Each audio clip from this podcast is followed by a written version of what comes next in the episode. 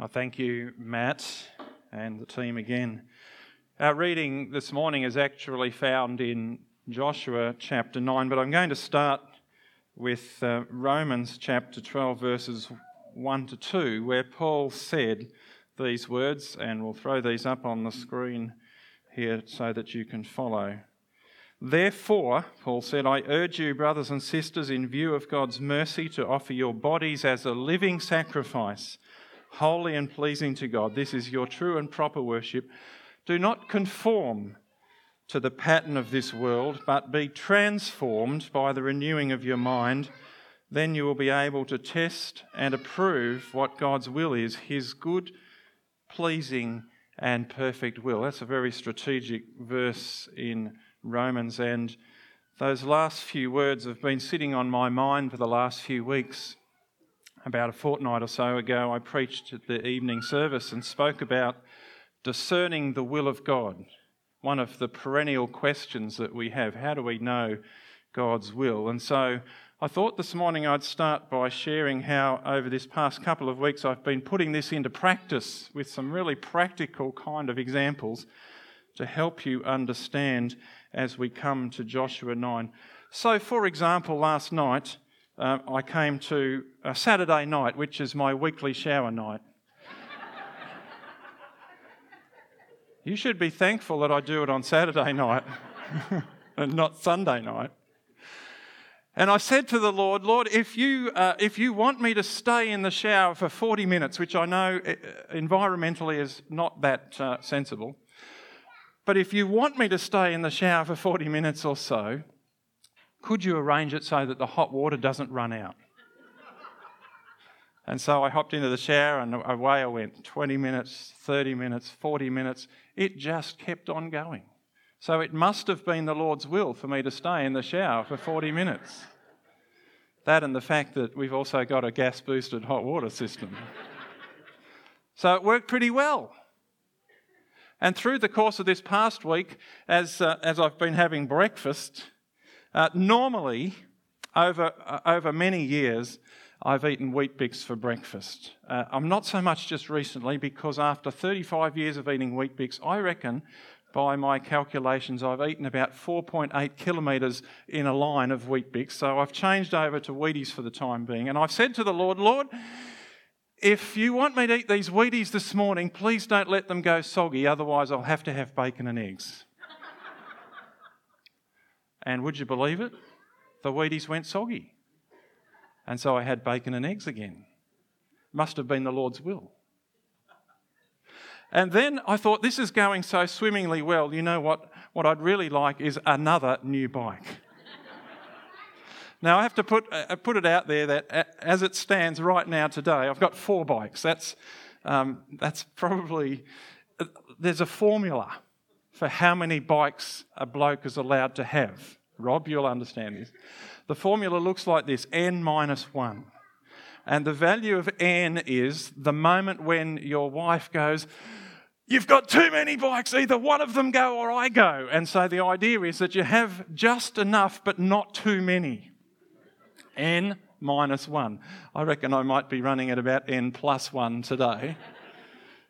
But because the whole idea of discerning God's will has been working so well for me this week, I thought, you know what, Lord, I'll ask you this question. If today, as I'm riding to church on my old hybrid bike, the brakes squeal as I come down to Lorikeet Street as I come around the corner there, I know it's your will for me to get a new bike, right? And guess what? The brakes squeal just like they have every other time.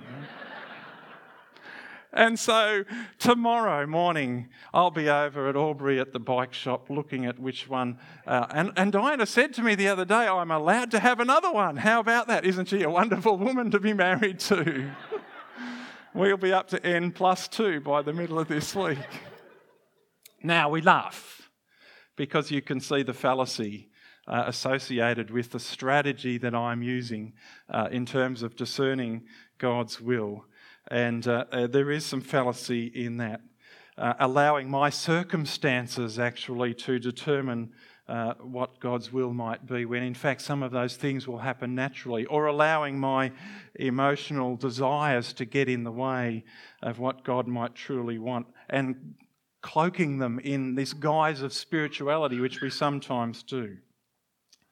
Well, over the past few weeks, those of you who've been here with us in the morning will know we've been working our way through the book of Joshua, and this morning we come to Joshua chapter 9, where the Israelites allowed their observation of circumstances determine their decision rather than asking what is God's will, rather than going to the Lord and seeking the Lord's face. They allowed the environment that they were in to make the decision for them, as we see as we go through this um, passage. And I want to speak about three things this morning. One is uh, this one that knowledge doesn't always give birth to right actions. I'll talk a little bit about what that means in a few moments.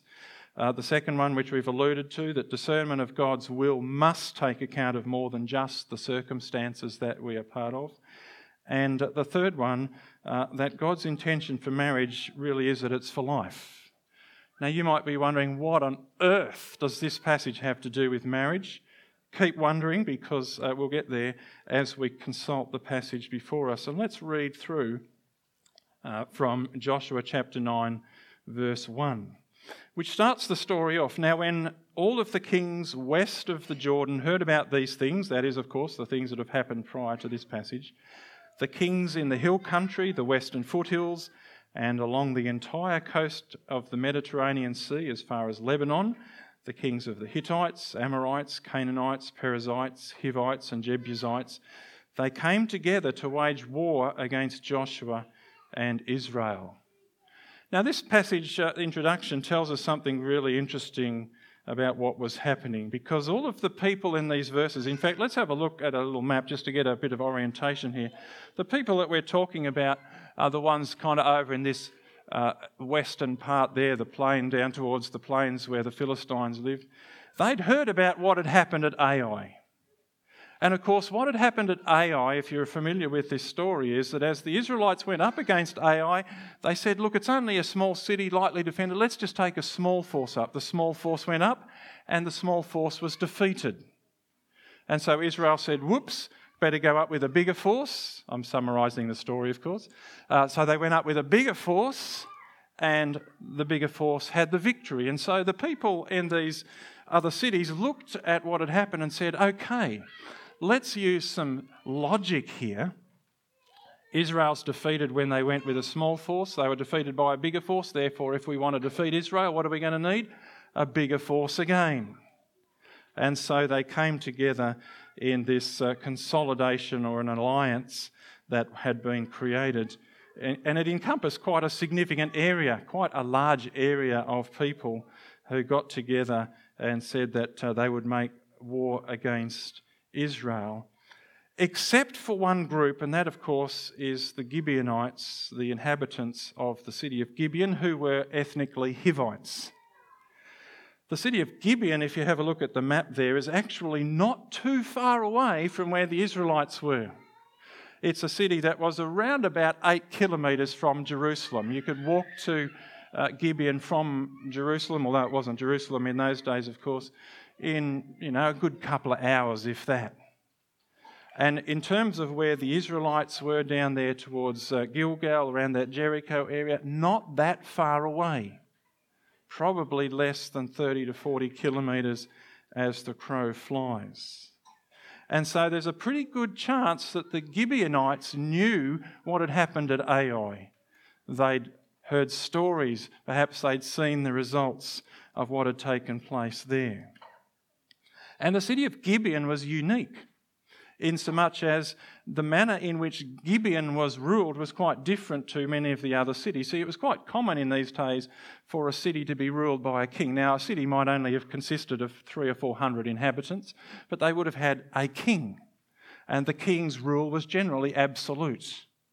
But not so in Gibeon. Gibeon was a unique city in that it was ruled by a council of elders, which made it perhaps uh, more considerate in terms of uh, thinking about going to war. You see, a king, a king can act impetuously, a king can kind of act on his own volition, if you like. But a council of elders brings a little bit more wisdom to the table, doesn't it? And so, if you marry the proximity of Gibeon with the manner in which they were ruled, it's not actually a surprise that they said, wait a second, we're not sure about this, let's try another strategy. And if you want to think, just as we take a deviation for three seconds, this idea of being ruled by a council of elders kinds of makes sense, doesn't it? It's something that we apply in the church, and it's something that we find rooted in the scriptures. For example, in Proverbs chapter 11, verse 14, we read, For lack of guidance a nation falls, but many advisers make victory sure. One of the Proverbs of Solomon there explaining the wisdom that there is in hearing other voices. Some translations simply say there is safety in many counselors.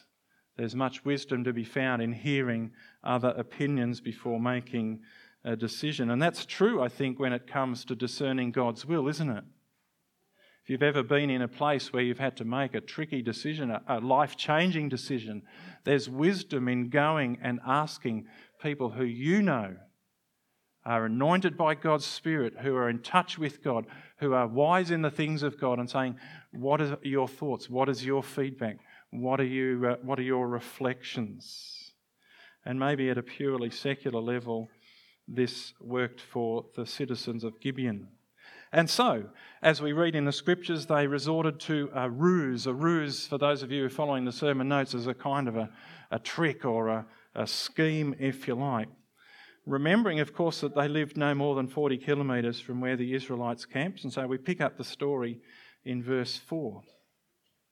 They went as a delegation whose donkeys were loaded with worn out sacks and old wineskins, cracked and mended. They put worn, patched sandals on their feet and they wore old clothes. All the bread of their food supply was dry and mouldy then they went to Joshua in camp at Gilgal and said to him and the Israelites, We have come from a distant country. Make a treaty with us. Now, that's a really interesting statement because the city of Gibeon, if you, uh, if you back up to uh, the map that we were looking at a moment ago, is firmly in the area of Canaan. And God had said uh, to uh, Joshua and the Israelites, that I will establish your borders from the Red Sea to the Mediterranean Sea and from the desert to the Euphrates. I will give into your hands the people who live in the land, and you will drive them out before you. Do not make a covenant with them or with their gods. Do not let them live in your land, or they will cause you to sin against me, because the worship of their gods will certainly be a snare to you. That comes from Exodus chapter 23 31 to 33. So God had actually said, anyone who lives in that area of Canaan, you are to drive them out, you are to wipe them out. But, interestingly, God also said, and you'll find this in Deuteronomy chapter 20, if you come to the boundaries and you come up against some people, uh, make a treaty with them if they're prepared to serve you, otherwise, push them out. So there was this kind of two stage uh, plan, if you like. Inside the area, no quarters to be given outside the area, you can negotiate with them if they're prepared to serve you and, and, uh, and not be a problem. And so I wonder whether the Gibeonites knew this. And the reason I wonder this is because, as uh, Darren shared with us last week in chapter uh, 8, the end of chapter 8, the covenant was renewed up there on Mount Ebal and uh, the people gathered, and the law was read out. The whole of the law was read out. These statements were found in the law. These statements about wiping out the nations, about making treaties with nations outside the boundaries. I wonder whether there were some Gibeonite spies. It's pure speculation, of course. But I wonder whether there was news that got back to the city of Gibeon and said, you know what? If we pretend to come from outside, we might just be able to get away with this because we know that anyone who's on the inside's in trouble, and we are on the inside. So let's pretend that we come from the outside.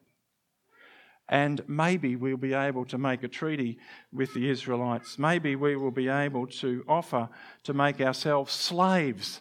And that's really curious because that's exactly what was in the Word. That's exactly what was in the law that had been read out to Israel. That's exactly what God said should happen. I wonder whether these Gibeonites knew that and so took what you might call preemptive action, knowing that uh, if they pulled this ruse off, they might be able to survive. Better to serve than die, of course, hence their action. And that brings to, uh, to us an interesting point of application to reflect on. For although the Gibeonites had accurate knowledge of what God had said, they didn't apply their knowledge with right actions. And it's true, isn't it, to say that right knowledge doesn't always give birth to right actions. These Gibeonites knew what God had said, but they acted in a deceptive way. What might have happened if, like Rahab, they had gone to Joshua and said, Hey, you know what? We recognize that the God that you worship is the one true God. We want to bow before him in confession and know that he is a forgiving God, as Rahab essentially had done. What might have changed? In that sense, right knowledge would have given birth to right action, and the outcome may have been totally different. On this occasion, uh, they, they uh, applied right knowledge in an inappropriate way. And we see the same kind of thing at work through the scriptures. If you jump into a passage like 1 Corinthians chapter 8 there in the New Testament, Paul took some, some issue with, uh, with Christians in Corinth who, in newfound freedom, in this new knowledge that they had that Christ had set them free from the, uh, the pagan world around about them, were doing things uh, that they'd never done before.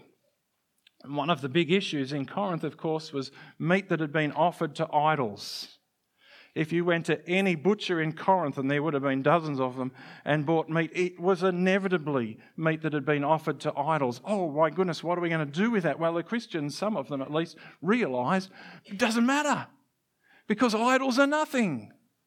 They're just kind of false gods, you know. They're, they've got no power over us. And so they were celebrating this and eating this food. And, and, and Paul has a real beef with them. Uh, no, he had a real goat or a real sheep with them over this.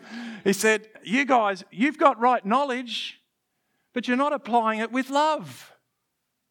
Because there are some amongst you who are struggling with this concept. There are some in the Christian community who haven't actually connected this freedom in their conscience yet. And so your right knowledge, he says you're right, you know, idols are nothing. They're not going to harm you. God's more powerful than anything. But you're not applying your knowledge with wisdom and love.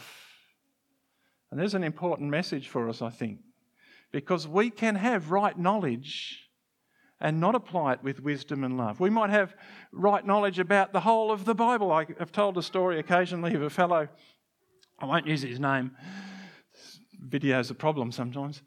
Uh, he's a guy who came to church for a number of years and he, he just knew everything in the Bible. Trouble is, he didn't know Jesus. That was a major disconnection. Uh, his knowledge didn't give birth to wisdom and love, it was knowledge that was used to kind of punch people almost metaphorically with. Uh, right knowledge doesn't always give birth to right actions.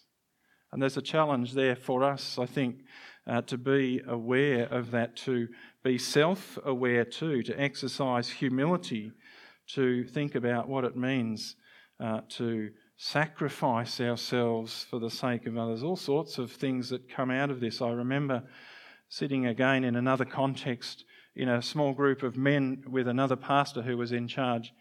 And one of the guys in the group was had been married a couple of times and was about to get married for a third time. And uh, the pastor friend of mine was expressing some real concerns about the manner in which he was approaching his third marriage.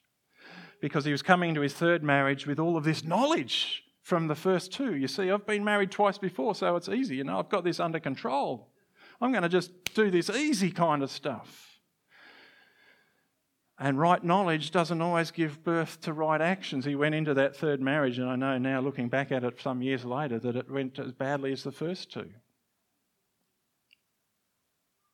Knowledge that's not exercised with, as I say, self awareness and humility and self sacrifice uh, doesn't necessarily build up, it can tear down. It can be used as a weapon.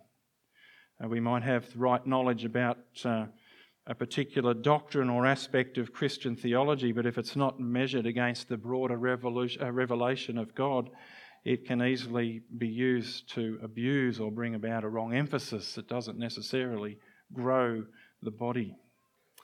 Accurate knowledge, as I say, doesn't necessarily give birth to proper actions, But knowledge exercised in the context of wisdom and love, well, that's another thing altogether. Let's move on in the story, though, and see uh, how it unfolds. Verse 7 The Israelites said to the Hivites, But perhaps you live near us. So how can we make a treaty with you? Remember, they've come pretending to live far away. We are your servants, they said to Joshua. But Joshua asked, Who are you and where do you come from? And they answered, Your servants have come from a very distant country because of the fame of the Lord your God. For we have heard reports of him, all that he did in Egypt, all that he did to the two kings of the Amorites east of the Jordan, Sihon, king of Heshbon, and Og, king of Bashan, who reigned in Ashtaroth. Now, before we read on, can you tell me two important cities they failed to mention? Jericho and Ai. Because the logical question that Joshua would have asked if they'd said, We saw what happened in Jericho and Ai, was, How do you know about those ones? Because they're really close by, aren't they? But they're sneaky, these, uh, these Gibeonites. They've just kind of ignored Jericho and Ai. We heard about those ones way, way over there because we're from a far and distant country, remember? Not these ones close by.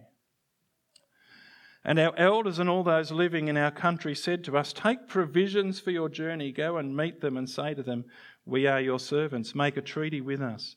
This bread of ours was warm when we packed it at home on the day we left to come to you. But see how dry and mouldy it is. And these wineskins that were filled were new, but see how cracked they are. And our clothes and sandals are worn out by the very long journey. The Israelites sampled their provisions, but did not inquire of the Lord. Then Joshua made a treaty of peace with them and let them live, and the leaders of the assembly ratified it by oath. Now, of course, verse 14 is the controlling statement in that passage. Those of us reading with the benefit of the broader context know that things are not going to end well because of that statement, but did not inquire of the Lord.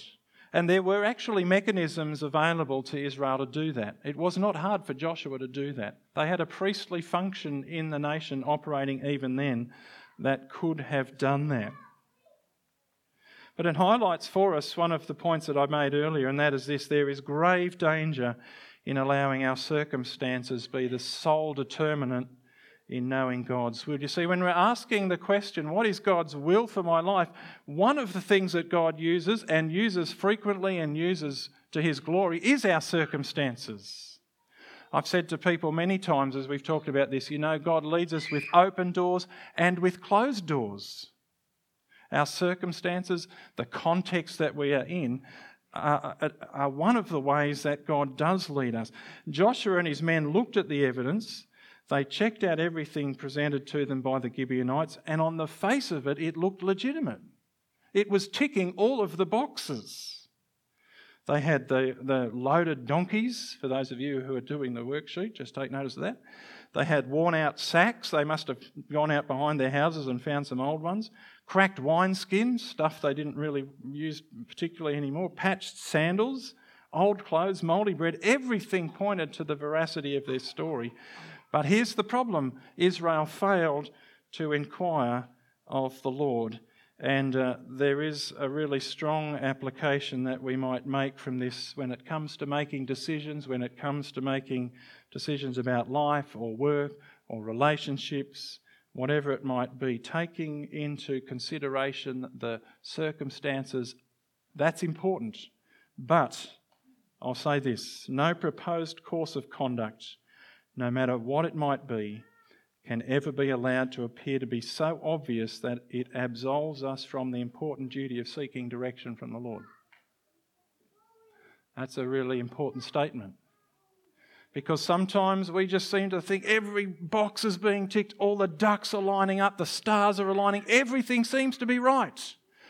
Should I inquire of the Lord? Well, I don't need to worry about it because everything looks right. And here's the warning from this passage don't ignore this important imperative the important duty of seeking direction from the Lord personally. Now, I was thinking about how we might um, put some flesh on this, and, uh, and just to really frighten you, if you like, uh, let's think about Christmas. It's not that far away. Let's think about the Magi, the wise men who came from the east. There's a, there's a great sermon in these guys. Typically, we think of them as three. Well, who, the Bible doesn't tell us there were three. There was probably a whole caravan. But let's not get bound up in those details. Let's think about one important detail in relation to what we're talking about here this morning. These geezers came from down Iraq way somewhere. That's where they were from, down in Persia. They knew something was going on in history. How did they know that? Probably because they had access to some of the same material that Daniel has there, you know, the prophetic words from Daniel, uh, talking about the coming of the Messiah, the months, the, all this stuff. And they'd put 2 and 2 and 7 and 28 and 37 by 4 and all those numbers and stuff together. And they knew something was happening. Something significant was happening, and they saw a star, the context, the circumstances in the east, and so they followed the star. They looked at the circumstances, they followed that star. Now, here's the question where did the star get them to? Think before you answer that question, because it's a trick question. Where did the star get them to? They followed that star perhaps for weeks, maybe even months. Just, uh, just to really upset you, before you buy your Christmas cards, don't buy the ones with the Magi standing around the cradle because they probably weren't there. They were there much later, probably. Anyway, that's a bit of an aside. Here's the question. you know, it's funny how many things we think are in the Bible and are not in the Bible. That's one of them. Back to the question where did the star get them to? And the answer to that question is it got them to Herod. Whoops. That's not where they were thinking they were going to end up. They went to Herod and said, Hey, we've seen this star in the east. We followed it. We've come to worship this king who's been born. Where is he? Well, of course, Herod was a little bit upset by that.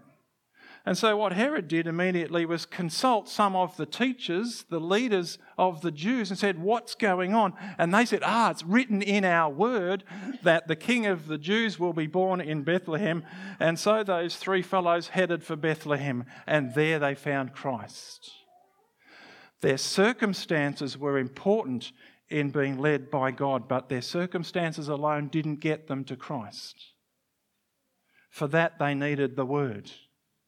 And here's the point coming back to what I've already said circumstances, environment, context, whatever, can be very, very helpful. God uses that to lead us and direct us, but they should never be relied upon as the sole determinant of God's will. For that, we also need to go to God. We need to go to His Word. We need to ask, what is the Word saying?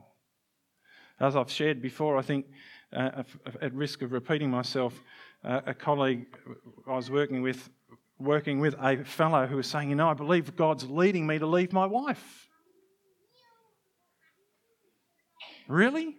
Said, yes. Seems like every door is opening. It's like we're just not getting on, you know, all this kind of stuff. All of this stuff, but it just does not accord with the scripture, does it? Circumstances alone are helpful, but not uh, complete in terms of determining God's will or understanding God's will. Let's move on in our story. As the story unfolds, uh, the Israelites discover their deception, and then something quite unusual happens. It says here in verse 16 Three days after they'd made the treaty with the Gibeonites, the Israelites heard that they were neighbours living near them. So the Israelites set out, and on the third day came to their cities Gibeon, Kephirah, Beeroth, and Kiriath Jearim. But the Israelites did not attack them because the leaders of the assembly had sworn an oath to them by the Lord, the God of Israel. The whole assembly grumbled against the leaders. That would never happen. But all the leaders answered, We have given them our oath by the Lord, the God of Israel, and we cannot touch them now. Now, here's a question why were they grumbling? What were the uh, Israelites grumbling about? Well, I suspect they looked at those cities, they looked at the plunder of those cities, and they said to themselves, you know, that should have been ours. But you've gone and made a deal with them to protect them. And so there was a fair bit of pressure perhaps applied to Joshua and the leaders by the people. But as we read from this passage, Joshua acted with integrity in keeping his promise because he knew that if he reneged on that oath, an oath that had been made in the name of the Lord, his word and the name of the Lord would be worth nothing. If he'd reneged on that oath that he had made, everybody else around would have heard that the name of the Lord, Yahweh, the name of the God of the Israelites, was not worth a cracker.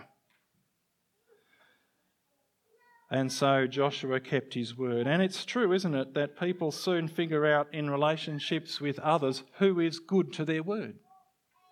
You know, you soon, you soon work out who it is that I can ask a favour, and if they say yes, no, it will be done. You soon figure out who it is. If you say, Oh, would you mind filling in for me uh, on the whatever it might be, that there's just a risk that that might not happen because they might forget or they might get a better offer or something like that. There's much to be said for people who keep their word. And in fact, there's a number of places in the scripture that speaks about this. Ecclesiastes 5:5, the author said, It's better not to make a promise than to make a promise and not fulfill it. And in Psalm 15, the psalmist asks the question Who may dwell in the house of the Lord? In other words, who may sit in God's presence? And the answer includes statements about the one who is blameless, the one who speaks from the heart, the one who doesn't have slander on his tongue, who does his neighbour no wrong, and who keeps his oath even when it hurts. And Joshua kept his oath even when it hurts. And that, as we draw our time to a conclusion today, is a really challenging question for us, isn't it? Are we prepared to keep our word even when it might be to our detriment? Are we prepared as followers of Christ to stand by commitment even when it gets hard? You know, I might, for uh, example, open the pantry door and look at the block of chocolate that's sitting on the shelf and say to myself, I am not going to touch that block of chocolate for a week. It's a really bad example because that had never happened. Let me use another one. There might be a packet of ginger nut biscuits in there, and I'll say, I will not touch those ginger nut biscuits for a week. But if I do, who does it hurt? Nobody really. You know, it's just a promise that I've broken to myself. But when I promise something to somebody else and I don't keep my word, my witness is damaged, isn't it? In the case of the biscuits, the only person impacted is me. But if I fail to stand by commitments or promises made to others, my witness, my reputation, my representation of Christ in the community is damaged. And here, if you like, is the link to Christian marriage that I threw out there earlier in the message. What a grief it must be to God that even in the Christian community, the divorce rate is pretty much the same as it is in the secular world. And I know that there are circumstances that are uh, they're just so difficult that uh, even Christian marriages break down. I'm not stupid. But, gee, you know, I've sat with people and I've thought to myself, you've made promises before God and you're prepared to walk away from them instead of doing the hard work. Perhaps one of the most difficult moments I've ever had in Christian ministry as a minister was sitting with a couple one day who had been experiencing some difficulties in their relationship. Uh, they had been married for, I don't know, 15 years or more or something like that, and had asked me to help them. More than happy to do that. Love doing that. It's one of the best parts of the job, doing weddings, that sort of thing. And we sat there and I said to them, Are you prepared to do the work to actually make this a healthy marriage? Because I believe it could happen. And they looked at each other and they looked at me and they said, No. And before my eyes, the marriage ended. And I left the office that day. Gosh, I was shattered to tell you the honest truth. Because they'd stood at one stage before the Lord and made promises before God, made promises to one another, made promises before family and friends and yet in that place and that time are not prepared to knuckle down and do the hard work to redeem what I believe is very redeemable. What does that say to the world around us? What a difference it would make to our world, I wonder, if Christians were known for absolutely keeping their word. And many are, let me just say too. I've kind of thrown the negative. Let's spin the positive.